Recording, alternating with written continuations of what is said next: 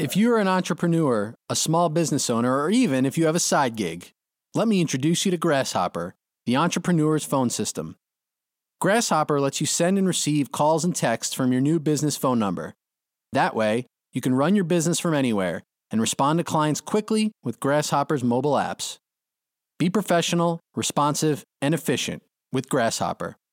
Get your business phone number today. Go to grasshopper.com/films to get $20 off your first month. Today on the NFL Films podcast,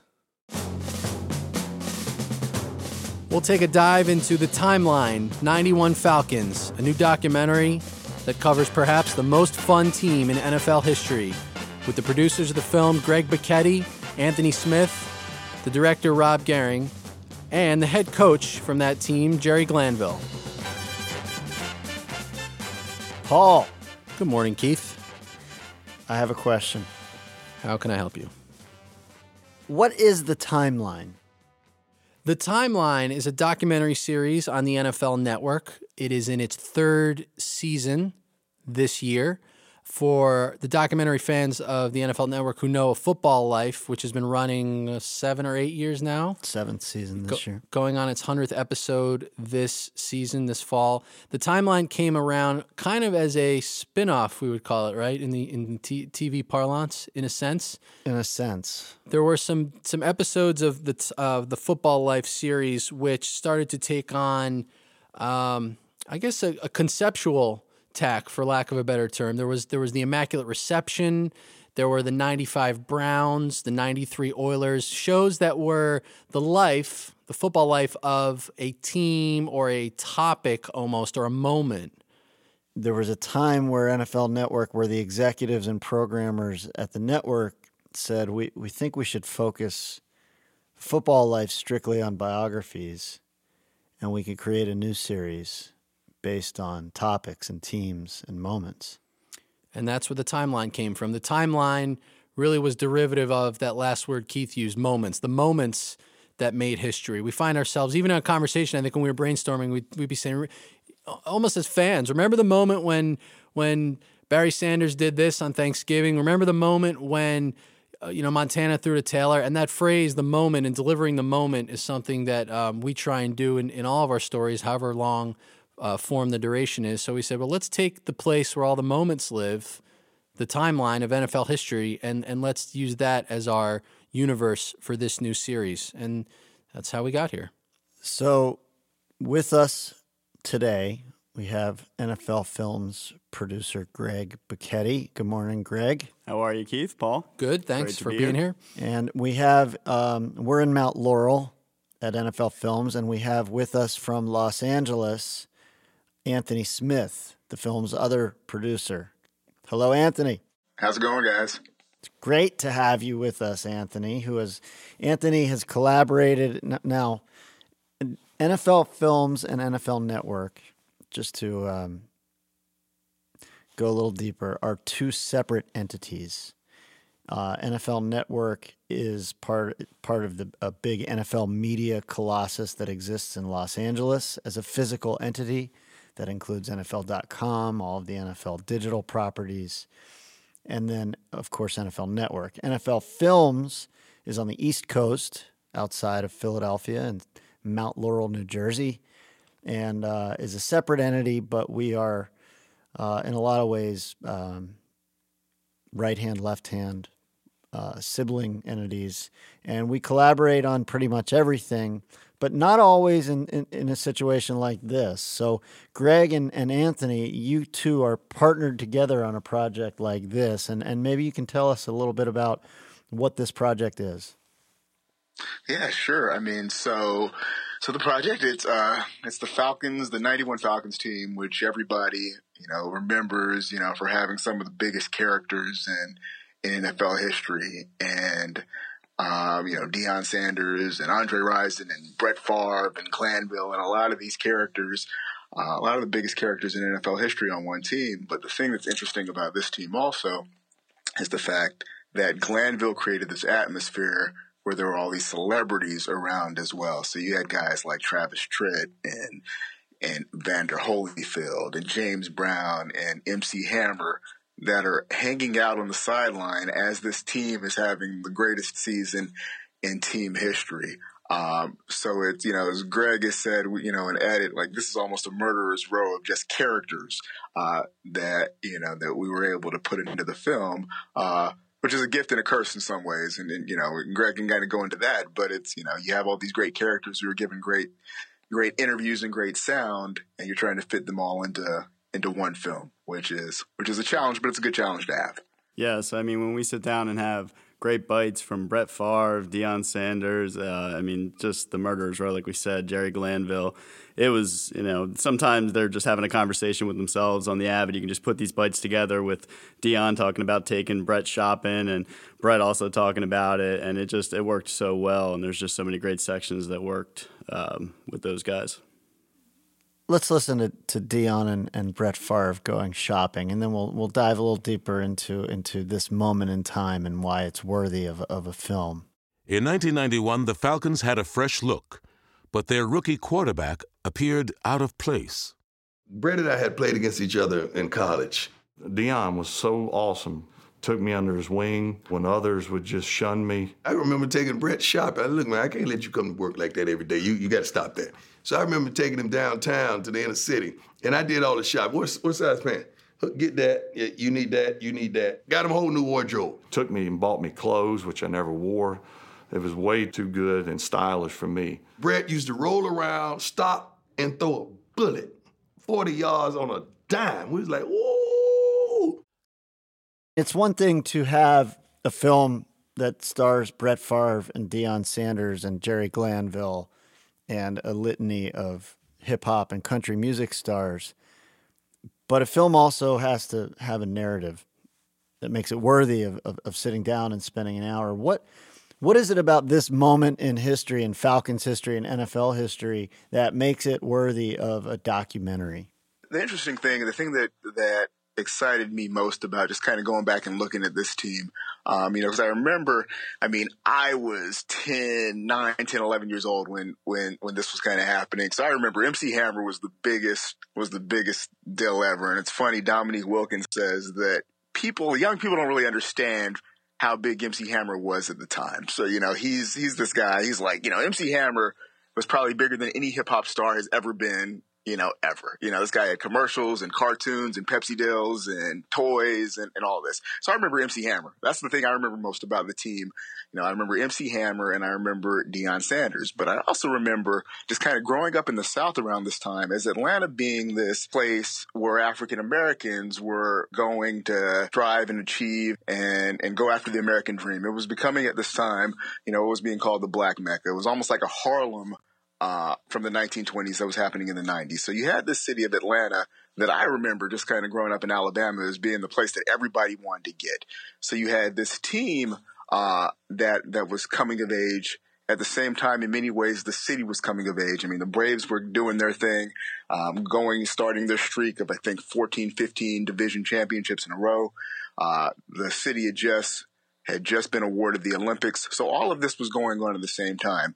As you dig a little deeper, you also had Atlanta hip hop that was starting to come to, you know, prominence around the same time, late late 1990, early 1991. So it was this conversion of all these elements that was that was kind of happening at the same time.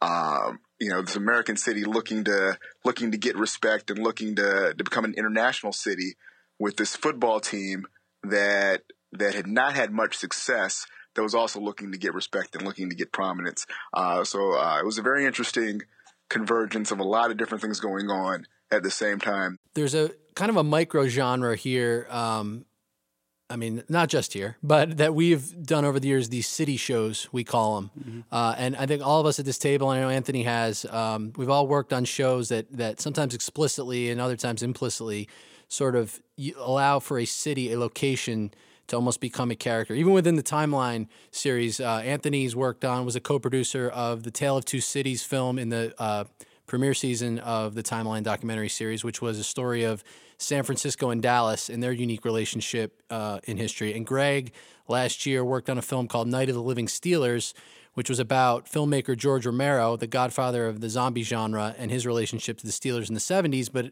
as all 70s Steelers films are, it, it was a uh, had a strong thread of the time and the town and the team kind of all interwoven. I wonder if you guys and, and Greg, I'll throw it to you first, could talk about putting together a city show. How do you go into the field and capture the place, and then how do you bring it to life on screen?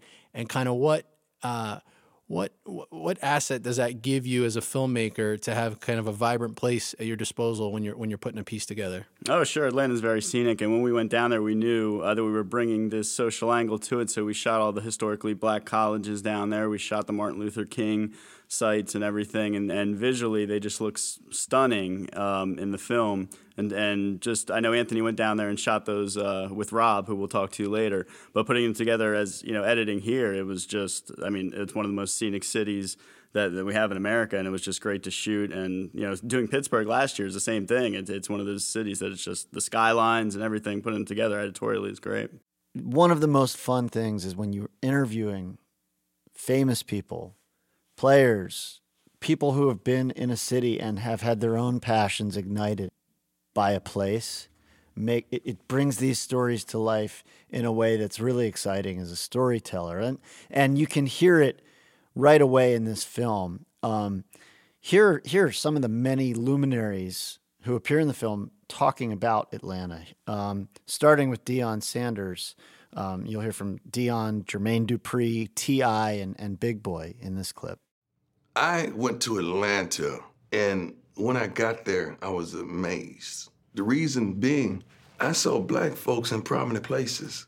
I had never seen black doctors and lawyers, political figures, and it blew my mind. And driving nice cars and one getting pulled over for nonsense. So I had in my mind, from way back when, this is where I want to be. In 1991, Atlanta was a place where African Americans could express themselves, unlike anywhere else in America. There was no more expressive art form than hip hop, which was just beginning to emerge on a national level, but already had deep roots in the dirty South. You could go all around the city and see talent.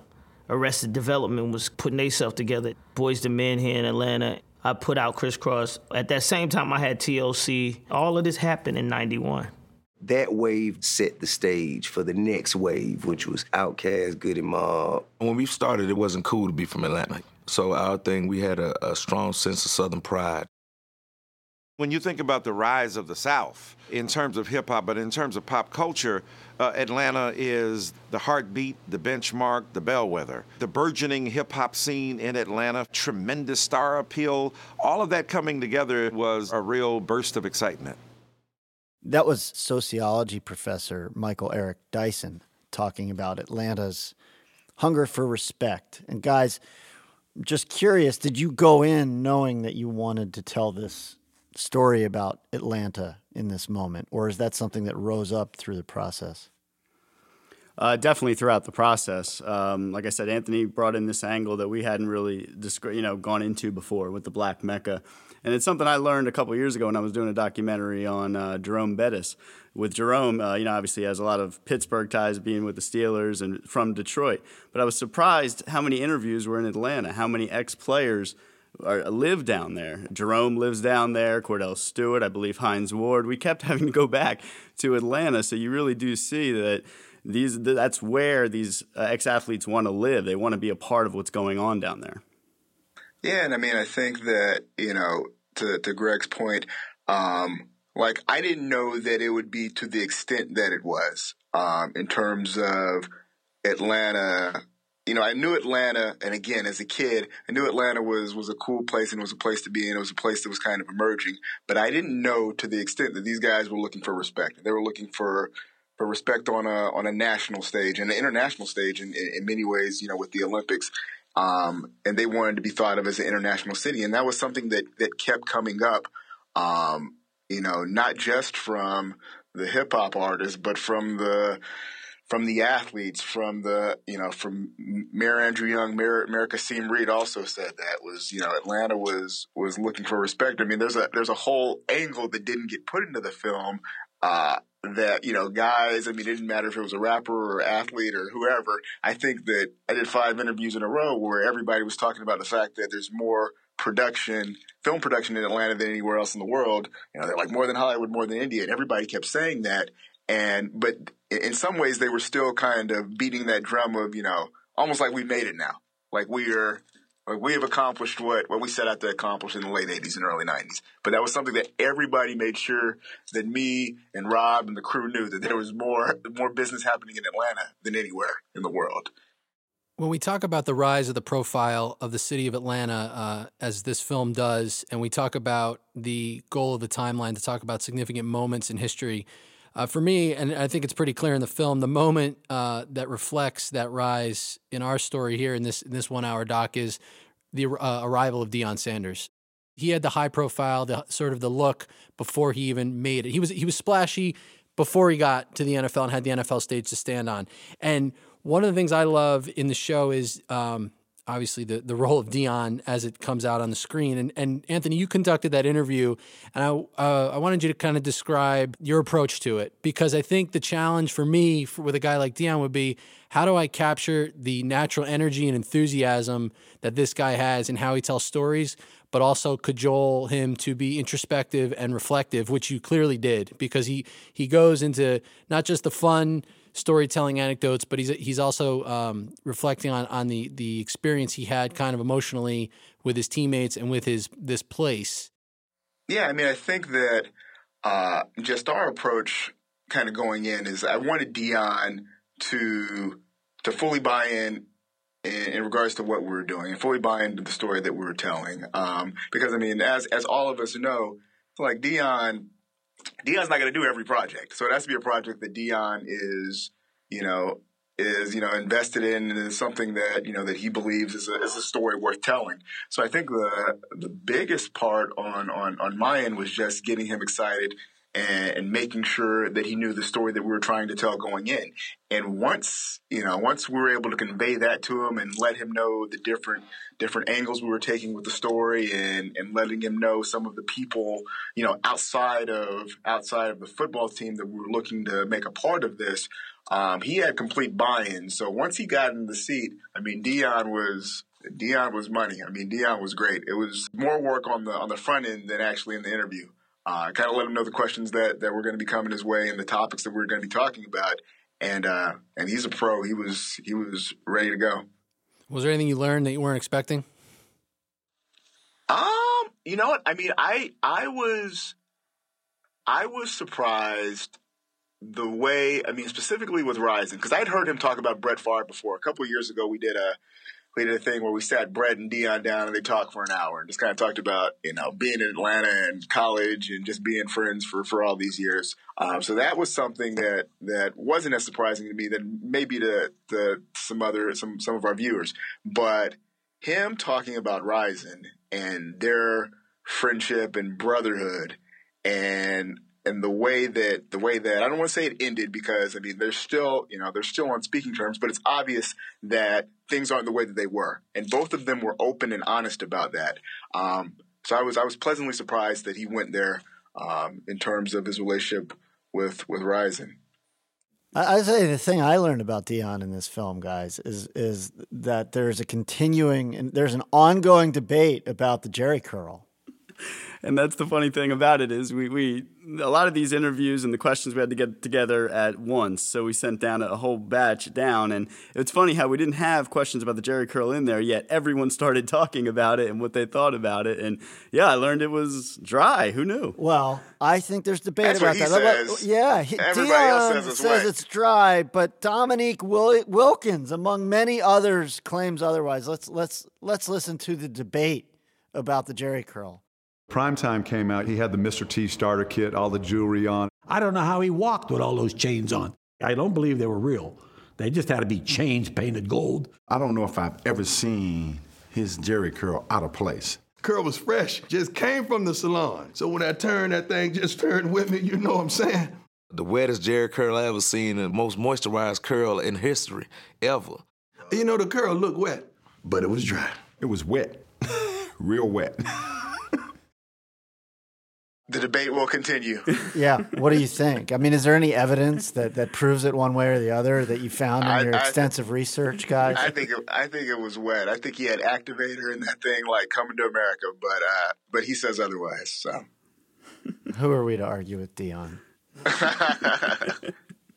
this film is, as you guys said, it's an embarrassment of riches and characters. We're going to talk to to one of them, the coach uh, of this circus, Jerry Glanville, a little bit later. But the other character who emerges in this story and is almost running parallel with his own story is Brett Favre, the unlikeliest character in the story. And, you know, the backstory is Brett Favre gets drafted by the Falcons.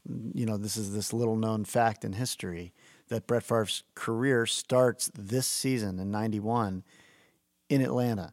And it's an odd story, it's an odd fit from the very start. Let we'll, we'll have a conversation about this. Let's let's hear a little bit about how it, Brett saw things when he arrived.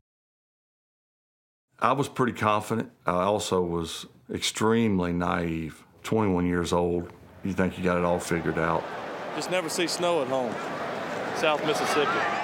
There is a never ending debate over who wanted to trade Brett Favre away from Atlanta and who wanted to select him in the first place. I wanted to draft him. Jerry, what do you think? Jerry says, You know, I, don't- I don't really like him. I like this Browning Nagle guy. Geez, I'm about ready to choke.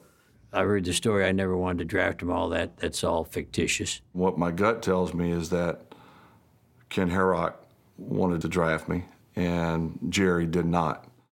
First time I set foot on the Falcons facility, Glanville looks at me and he says, Mississippi, what school are you from? I said, Southern Miss. And he says, hmm, we drafted the wrong guy. We wanted a guy from Mississippi State. He didn't know I joked with all the players that way. There was a lot of that that went on, and, you know, overcoming that was probably harder than overcoming the game itself. Mississippi, you're not going to play tonight? Let me, I will. I tell you what, we got to have two plane wrecks and four quarterbacks go down, and you're it. I was like, you know, I don't know how, I don't know where, I don't know when, but I will prove this guy wrong. So that was Jerry Glanville, of course, and Brett Favre, and the former general manager of the 91 Falcons, Ken Herock. And that's a dispute that has been litigated over many years between Herock and, and Glanville. They each have their side of the story. And how did you guys uh, attack both that story and fitting Brett into the larger narrative um, of Atlanta and the 91 Falcons and Deion and everything else?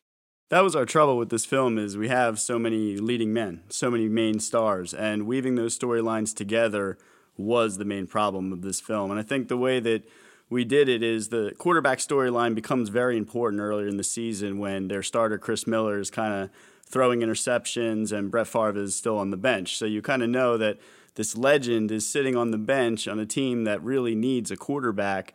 So putting those together and kind of weaving Favre throughout was it was challenging. Yeah, I mean, I, I think that that you have a character like Brett Favre on a team like this, you have to find a way to fit him in. So, it, so it's a problem, it's a challenge, but again, it's a good problem to have. So it was just putting our collective heads together, you know, with each other, with with the showrunners, and just trying to figure out the best way to not only Brett Favre, but to get all the threads in. But I mean, I think that we figured out a way to, in many ways, introduce him early, you know, kind of come back to him, you know, in the in the middle blocks, and then obviously tie up everything at the end with him, you know, ending up getting traded from Atlanta and having success, you know, that we all know that he had in Green Bay. Um, and one thing I do want to add, uh, like in many of these clips that you guys have played, you've heard the voice of Ken Herock, who is, I mean, again, like he's not a name that's as known as some of the other guys in, in the film, but this guy's another character in, into himself who again we, we, just had guys that gave great interviews, and he gave one of the best interviews that we had. Um, and he was great on Favre and having Glanville talk uh, on Favre to the extent that he did, but also having Favre in many ways open up in ways that I hadn't really seen him open up about this particular year. Uh, because I've seen Brett Favre talk about everything else, but I hadn't really seen him talk about this year in Atlanta to the extent that he did, which was which was great to have as well. Sure, and and with Ken Herock and Jerry Glanville, you got the impression that they've been asked this question, like you said. This is debate is going on for years. They have their stories so ready. Who, and who screwed this up? Exactly, and to, inter, and to finally be able to intercut between them talking about it. You know, Ken Herock giving his story about how it happened, Jerry giving his, and all the details that they had. Uh, it was very interesting. I think it's one of the fun things about doing these deep dives is we talk about Brett Favre as the legend that's sitting on the bench, but when you dive into the story, you realize he wasn't a legend yet. In fact, Brett is very candid about how his approach was probably less than professional at that at that moment. We get back to this idea of a moment. When you explore a moment, you see Brett Favre in '91 obviously wasn't what he would become, and maybe only by being traded did he sort of blossom into the star, of the legend that, that would you know. Some guys are sort of a perfect fit from jump, and other guys need to have that that course correction. Well, you see how close J- Brett really came to washing out and and and really what a mess he was in 1991. He was not ready to play in the NFL. Brett Favre was drafted as the backup to starter Chris Miller, but then Atlanta traded for veteran Billy Joe Tolliver, and Favre slipped to third string. You're drafted in the second round. That in itself tells you, you know, you're kind of the heir apparent. And then they trade for a guy and put him right in front of you, never give you an explanation, which they, you know, as I look back, I, I didn't deserve one. And I'm in a situation here where I've got to wait my turn. And I really don't mind. I'd like to play, but, you know, I understand my role right now. I'm only 21 years old, and hopefully I've got a bright future here. Every week, Mr. Herock, I need to talk to you. Okay, what do you need? What do you want, Brett? I'm better than these guys and I ain't getting the opportunity. I ain't getting a chance. Brett, when you get your opportunity, you get your chance, show them what you can do. Well, he wasn't showing them. He's going to practice, uh, sometimes half drunk, uh, not knowing the plays, overweight. I did pretty good. I, was, I could probably put on about 25 pounds that year. I was 255 pounds. I think I went from a 36 to a 40 pant. That was back in my beer drinking days. I knew we had a problem because he couldn't come in and stay awake in a meeting. Probably lost my patience with him when we took a team picture and he didn't show up for the team picture. So if you look at the team picture from that year, you think, I think Favre's pulling our leg. He never played for the Falcons. So to think that I had a wonderful career after the start is pretty remarkable. The great what if of the 91 Falcons. Favre's like the hero with 100 origin stories.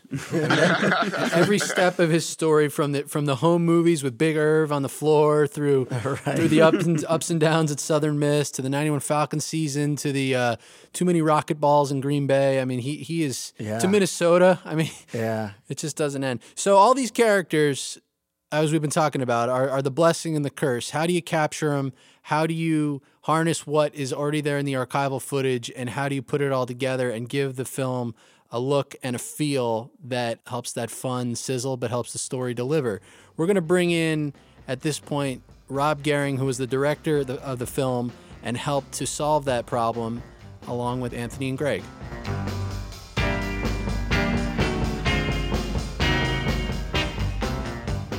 Hi, Rob. Hi, Keith. How's it going, man? Good.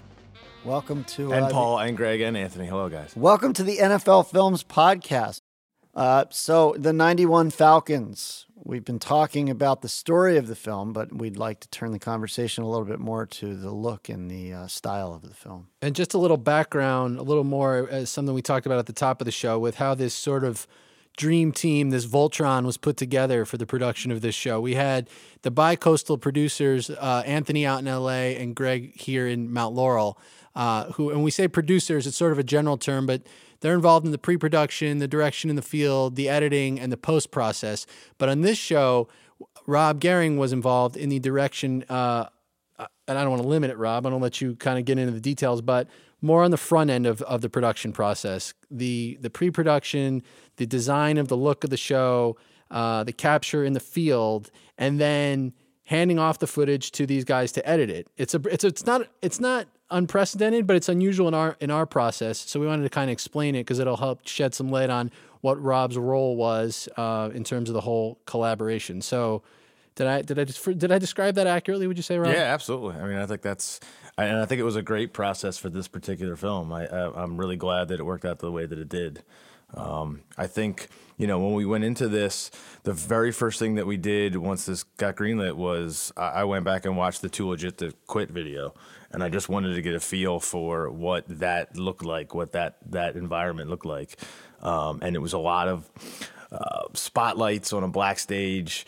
Uh, blacked out stage, and it was, um, you know, it was just very like bright lights, um, shining kind of on that moment, and that that in, that informed everything after that in terms of how we tried to capture interviews, how we tried to capture content. Um, yeah, that was that was kind of the first thing we did. It's a great description. It is, it is a, a failing of this audio format that you won't be able to see that until you watch the film. But it is a it has a distinct look. I would say that was a, a success. Uh, what your goal was in terms of achieving it. Now, I want you to go a little further. Again, when we talk about these teams, you almost have your own team when you put something like this together. And in addition to working with Greg and Anthony, but when it comes to the director interacting with the director of photography and the colorist, the guys who do the the color grading on the footage. Uh, that's a process that unfolds throughout from beginning to end, but you guys do a lot of work even before cameras roll. And I want you to talk about that part of it. Before you ever go in the field, how do you collaborate with those more visual uh, artists in terms of the process? And, and how do you guys converse and, and put, put your plan together?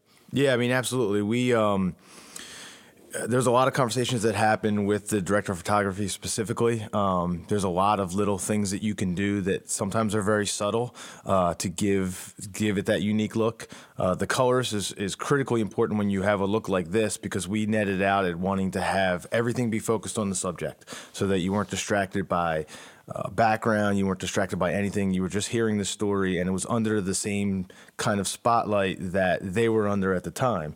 Um, and so you know that's not an easy thing to achieve. You think, you know, a little a black box setup, so to speak, um, where all you see is the subject is a really easy thing to light. It's actually a very difficult thing to light, um, and to be able to repeat. And we knew, uh, in working with Anthony and Greg beforehand, we knew we wanted to talk to a lot of people, um, probably more people than we might normally for a film like this, um, because the, the the ripples of this were so far-reaching, especially afterward in the Atlanta community, and so we wanted that that set up to be repeatable.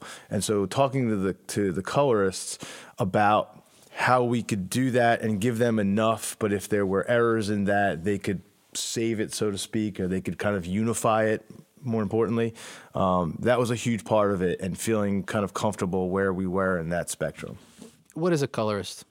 For people who don't know. I mean, just 30 seconds. Yeah. What, I mean, we know what a director of photography is. He's in charge of the Yeah. sort of the shooting. You're the Mhm. director. What is the what does the colorist do? I mean, the colorist is taking all the the uh, the information that you're giving them in the image and trying to squeeze and manipulate everything they can to give that image a specific look. It's everything from contrast to to color hues to uh, to you know how many nits there are in the brightness of the image. I mean, there's a we, could geek out geek out on it for a while, but you know the colorist's job is to really squeeze and manipulate everything out of very base information um, to make that image sing. So how you, you mentioned the spotlights that you saw in the in the Too Legit video. How did you and, and Paul mentioned the limitations of this format? We're not going to be able to see it, but can you describe what you what your objective was in bringing that look, translating it into this film, and, and how you executed it? Yeah, I um, you know, some of it was just co- coincidence. Um, at the time we started talking about this film, um, we were shooting a lot, or I was shooting a lot uh, on some other on another project with uh, anamorphic lenses. What does that mean? Uh, anamorphic lenses have a different aspect ratio. So when your your widescreen television, your HD television is um, 16 by 9 aspect ratio. It's a it's a fairly standard widescreen image compared to you know 10 15 years ago when we started working here. Um, it was an SD image that was much more of a square. It was a 4 by 3. Um, and so the aspect ratio of an anamorphic that an anamorphic lens allows you to shoot with is even wider than that. So if you took what you see on an HD television and you letterbox it, you put black bars at the top and bottom of it, that's the aspect ratio that you're mostly getting um, out of that kind of lens. And so um, it was partially the aspect ratio, but it was also th- those anamorphic lenses will allow you to get all kinds of texture out of it, right? And so one of the things that we that, that kept sticking in my ma- in my mind was the dirty South, right? That was the genre of, of music that that evolved from this, and everything about Atlanta was just kind of imperfect but beautiful, you know, perfectly imperfect. And it was it was dirty and raw and had texture. And so not only did we take lenses that already have those characteristics, but we went and got these these really old lenses, these Kowa lenses that were built in the 1970s um, and have since kind of been rehoused, but they still have all the, the basic tenets of the lenses and uh, the original lenses, and those are dirty. I mean, they're there's they're flawed. They have elements to them that are that are imperfect, and we leaned into that. We wanted those images to have flares and streaks, and and there to be bloom around the light. So, you know, so much today is done to take that out of lenses. Um, we leaned into the opposite and so we wanted to kind of embrace that as we as we were shooting the interviews. This man paints with light. If you are an entrepreneur, a small business owner, or even if you have a side gig, let me introduce you to Grasshopper, the entrepreneur's phone system. Grasshopper lets you run your business from your cell phone while keeping your business and personal lives separate. Choose from our huge inventory of local, toll free, or vanity toll free numbers. Simply forward your new number to your mobile phone and start taking calls immediately. Whether you're in an office, in your car, or out shopping for the holidays, Grasshopper's iPhone and Android apps help you stay connected to your customers. Not to mention, you can send and receive calls and texts from your business phone number, set up multiple extensions for everyone on your team, get your voicemails transcribed and emailed to you, work from anywhere with call forwarding, make and receive calls from your computer via the desktop app, and even utilize Wi Fi calling. Better yet, Grasshopper offers an easy and instant setup and 24 7 customer support, all without any long term contracts. Be professional, responsive, and efficient with Grasshopper. Get your business phone number today. Go to grasshopper.com slash films to get $20 off your first month. That's grasshopper.com slash films. There's one thing we haven't talked about uh, yet, and, and that's football. One of my favorite parts of this film is this little football detail about the 91 Falcons. Get the ball to prime. With Mr. You Can't Touch This on the sidelines, the Falcons started playing keep away, a strategy they called Get the Ball to Prime. Our rule was the lateral. Kiss him goodbye, baby! Deion scores the touchdown! If you picked the ball off in practice, you had to pitch it. It looks like they practice after they get the interception, try to get a return for a touchdown. Coach is like, yo, pitch it. Like, if you didn't pitch it, he in the meeting room like, why aren't you pitching? The guy asking you to pitch in the ball. We trying to go to the end zone. The Falcons live on the edge. And sometimes it's the edge of disaster. It was just an understanding. You get the pick if I'm anywhere close. Get the turn ball to 21. When you get 21, you win. In blackjack or roulette, you you win. That that is like a that was like a perfect football representation of the 91 Falcons. It's a little bit of a clash of style and substance and everything ultimately revolving around and leading to Deion Sanders. Did any of you guys get the sense that any of these guys regretted the fun approach that they took to football when you're doing these interviews? Did that did that exude or did that eke out that obviously they had fun? That's clear, but I mean they didn't win a championship. So do they look back now later in life, having their careers be over, and say, "Man, I wish we wish we danced a little less." One subject, uh, Jamie Dukes, kind of went into that. He went into the criticism they received. And when they lost to a team like Washington, coached by Joe Gibbs, they do everything straight laced. They really went into, you know, how the, the contrasting those two teams. And, you know, the team that did things straight laced won, and the team that was dancing didn't. And there's the, the Jamie was the one that really went into that for sure. Yeah, it seems like everybody else does seem to seem to enjoy it, and uh, I mean, look back fondly at that at that particular time, and um, you know, at the at the end of the day, I mean, a lot of the guys spoke to the fact that the team was cheap, and the team or the team at the time didn't spend the money to keep some of their some of their big free agents, and you know, made some questionable personnel decisions. Um, and and a lot of the guys think that that was the reason they didn't have further success versus versus the style. I just like the pitching. the lateraling is. What? Anytime you can distill, what? It's great to talk about anamorphic lenses. It's great to shoot things the way they were shot in the film is beautiful. The interviews in this film, especially when you have to do interviews in a variety of different locations with a variety of different subjects, to find a technique and to make it work the way it does in this film is really, really hard to do. But the other thing we have to do in all of our films is we have to make the football work. We have to find something in the football that helps tell the story of this team or this this this player that signifies who they were as as people and as football players and and distills it down to the essence. And I love that you guys found the one football element that like sums up this team to a T even in their greatest moment their playoff win. That that lateral yeah. comes up in the last play of the game. I think my only criticism of, of the 91 Falcons approach was that they changed the uniforms. And maybe it's just nostalgia, but I really love I love the red and blacks from being my first exposure to football. That's what they were wearing. This is the team that, that went to all black. Uh, uh you know, maybe just another debate that will historically be connected to this team. You will be on the wrong side of that debate well, with just about anybody. Well, you think so? Yeah. But you know, you know who we can ask about the change to all blacks, Paul? The man himself who executed that change? The man in black, Jerry Glanville.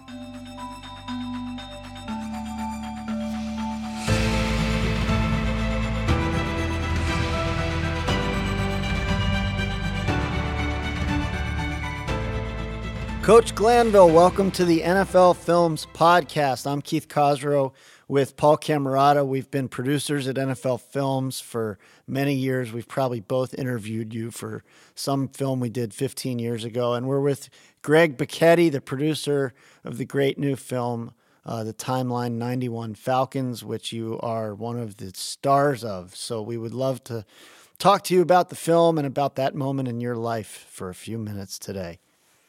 Well, you you happen to pick a moment which was probably as good as it gets. Uh, the 1991 Falcons were uh, not normal in any way. They were a special, special group. Was that the best season of your career? This was this was a moment in Atlanta, in a city that was rising. There was a cultural element to it. There was Deion and everything else. And, and, and it was the last year in Fulton County, and you have never, they've never will probably get crowds like that because we didn't sell corporate tickets. We didn't sell tickets by the hundreds. All of our tickets were sold by twos and fours.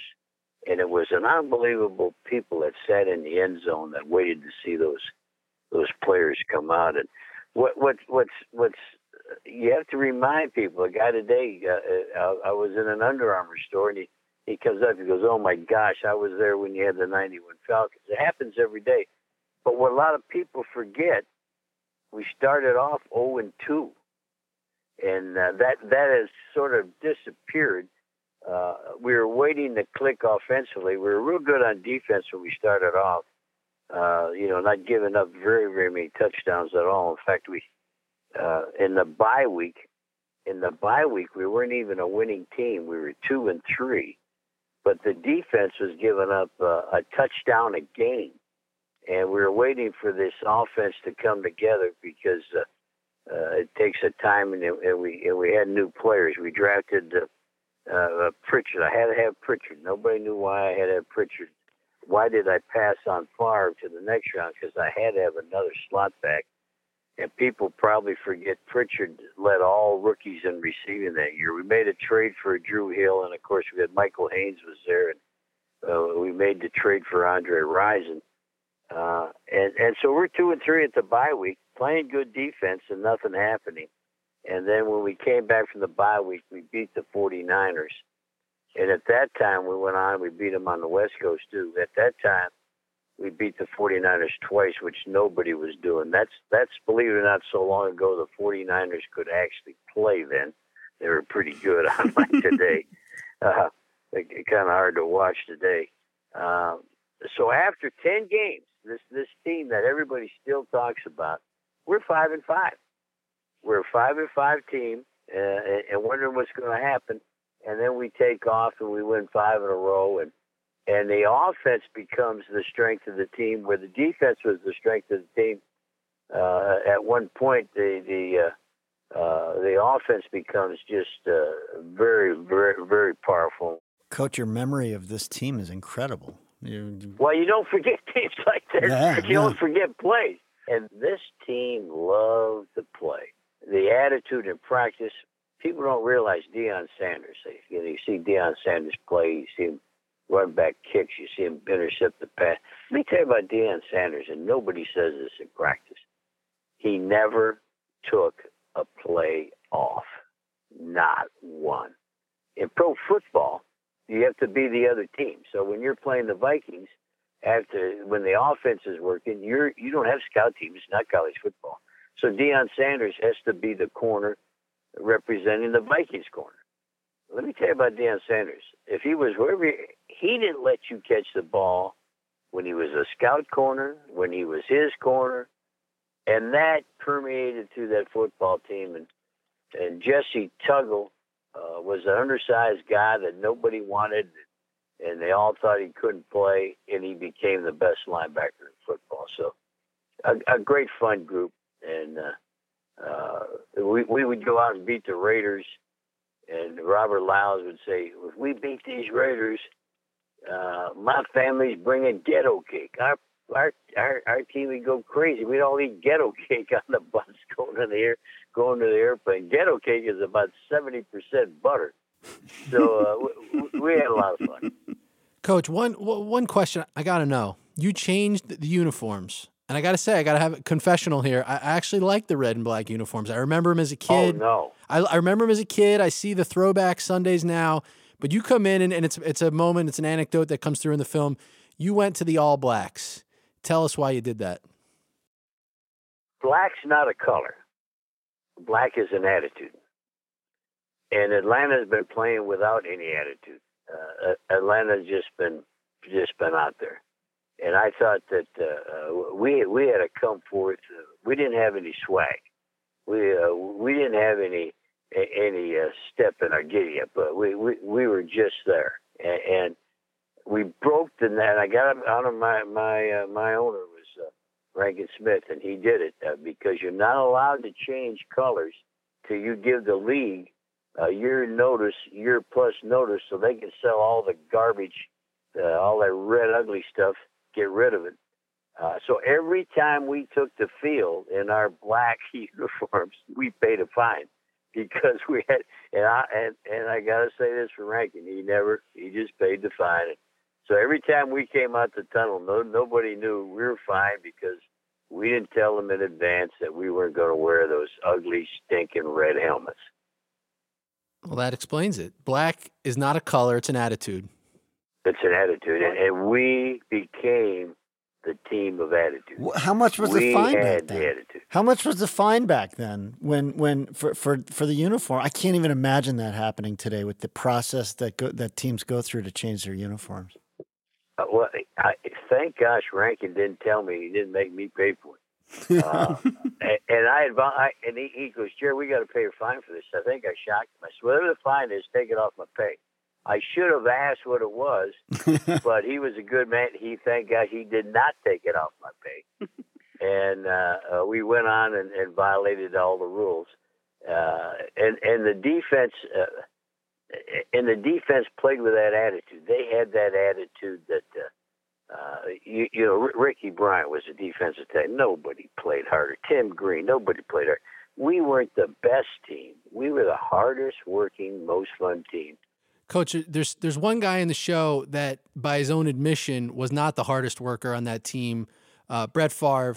You mentioned him uh, earlier, and, and and he- tells the stories about how he, basically wasn't a professional yet, and and we all know the history. He ends up getting traded. I'm just curious, as a coach, who's you're essentially a teacher. You have these students out in the field. As his career unfolded, did it give you satisfaction? Do you root for a guy like that, even though he wasn't he wasn't ready to be in the NFL? Maybe um, from a professional standpoint, when you had him, when he goes on and, and reaches those heights, and you're seeing it from a distance, how do you respond to that? I was his biggest fan. uh, even when he first went to Green Bay, Mariucci was the quarterback coach. Called me up. He goes, "What did you send us? Holy cow! This guy, this guy's unbelievable." I said, "Stay with him.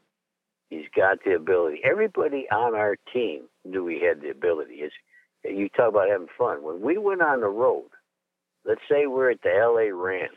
We're going to play the Rams or whoever they were. They were. Uh, him and a guy named Billy Joe Tolliver. We done pra- we're, we always practiced on the on the field that we're going to play on the road. They would all the whole team would bet and they'd line up. Those two cats could could be on our side, throw the ball into the press box, and they would stop off and buy footballs, wiffle balls from uh, Target. And uh, when we got practice over, everybody would go, run over to the to the sideline where the where, where the uh, press box was, and they would throw that ball 80 yards with a whistle in it. You could hear a whistle. And the team would bet on, uh, you know, Billy Joe one day. Billy Joe had an arm just like, uh, just like Favre. So Favre didn't play a lot that game, but Favre was. A, we had a lot of fun with Favre, and we're all hoping Favre could play. And it was kind of funny later on when Favre became uh, uh, what he was, just the best quarterback playing. His mom and dad gave me a blank check. And they said, everything you did to try to help him grow up, I'm giving you this check and you write in the amount for helping our son. I said, wow. Now, of course, I never, today I'd probably need the check, but I didn't then. and uh, that that's how we, we, we love Favre. And I had a chance to, he could go to the Jets or he could go to Green Bay. And if he went to the Jets at what at that, that age, today nobody would know who Favre is because the New York is just like Atlanta. It never closes. It's open all night. You you can you can party all night. Well, in Green Bay, the party the town's done at nine o'clock. The street lights are turned off. It's over. So he, he became a big success. Coach, what was so unique about the city of Atlanta? It's another thing that comes across in the film, um, both before '91 and the, the history kind of was was going that direction, and then during that season where it was such a community atmosphere that that people from all walks came together. Why was that city at that moment in time different than the other cities that maybe you guys traveled to and and, and played against?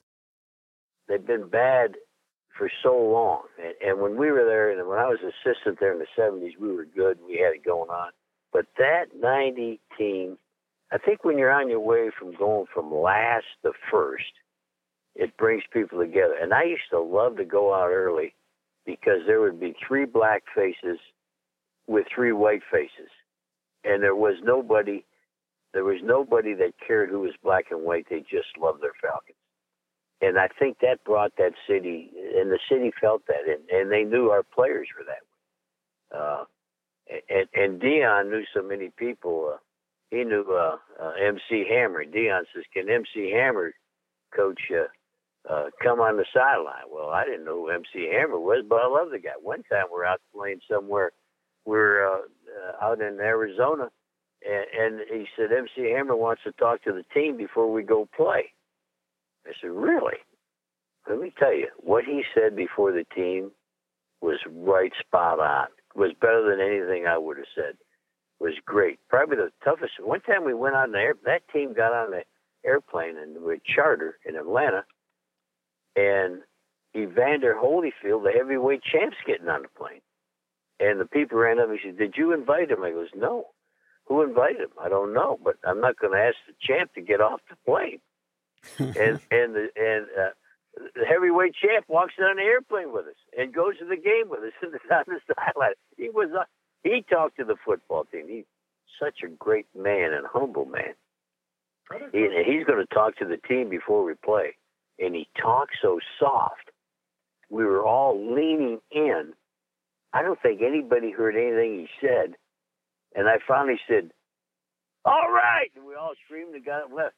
But he talked so soft. He's such a humble guy, such a and he says, I want to tell you. I was like it was like the Godfather. Uh, I we couldn't hear what he was saying, but it didn't matter. His heart loved that team, and the team loved him. And that's what happened in 91 in Atlanta. To this day, uh, I go back to Atlanta. I'm still their coach. People think I'm their coach because not. It was the team bringing the city together. That's awesome. It, um, other, it's just funny hearing you tell those stories and, and seeing the clips and just thinking how many other coaches would, would just say, "Wow, what a distraction! What is this boxer doing here? What is what is MC Hammer? What's Travis Tritt doing here? Like, get him off our field. You know, we gotta we gotta practice goal line. Get him out of here." But but obviously, uh, you you had a different outlook on the whole thing.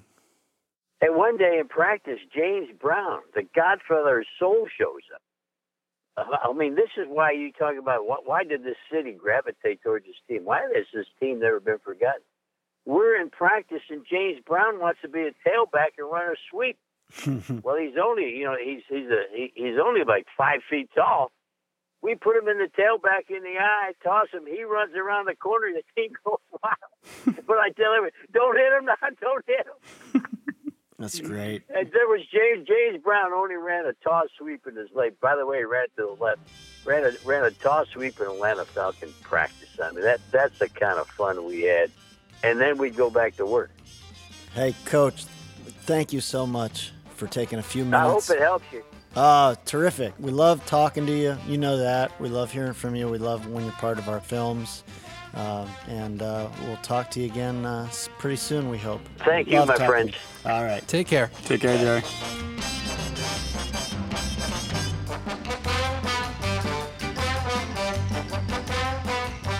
Well, Paul, nice conversation with the coach. It's great, guys like Jerry Glanville. We can't tell football stories without people like Jerry Glanville because of the duration of his career, the players he's had, where he's been, the games he's coached in, the footage that he's given us. If everybody knows, everybody knows the bite. Not for long. Not for long. Keep making those calls. So uh, yeah, it's great talking to him and, and reflecting. It's I, I I couldn't when he was talking about that uh, when he was talking about running into people who remember that team. Um, it's awesome to hear that and to know that this film that Greg and Anthony and Rob put together is going to help people who don't know anything about that team learn learn a lot about them because uh, it's certainly one that not everybody remembers. People who are young don't know at all, but it's a team that's definitely worth uh, looking back on. Yeah, it's a fun hour, and uh, hopefully everybody enjoys it. Thanks for joining us today on the uh, NFL Films Podcast. I'd like to thank our friends Greg Bocchetti, Anthony Smith in LA, Rob Gehring, Coach Jerry Glanville. Thanks to our engineer Steve Mosley, our producer Rich Owens. Find us at NFL Films on Twitter, on Facebook, Instagram, YouTube. We're out there making football movies for you every day of the week. Till next time, I'm Keith. I'm Paul. Later.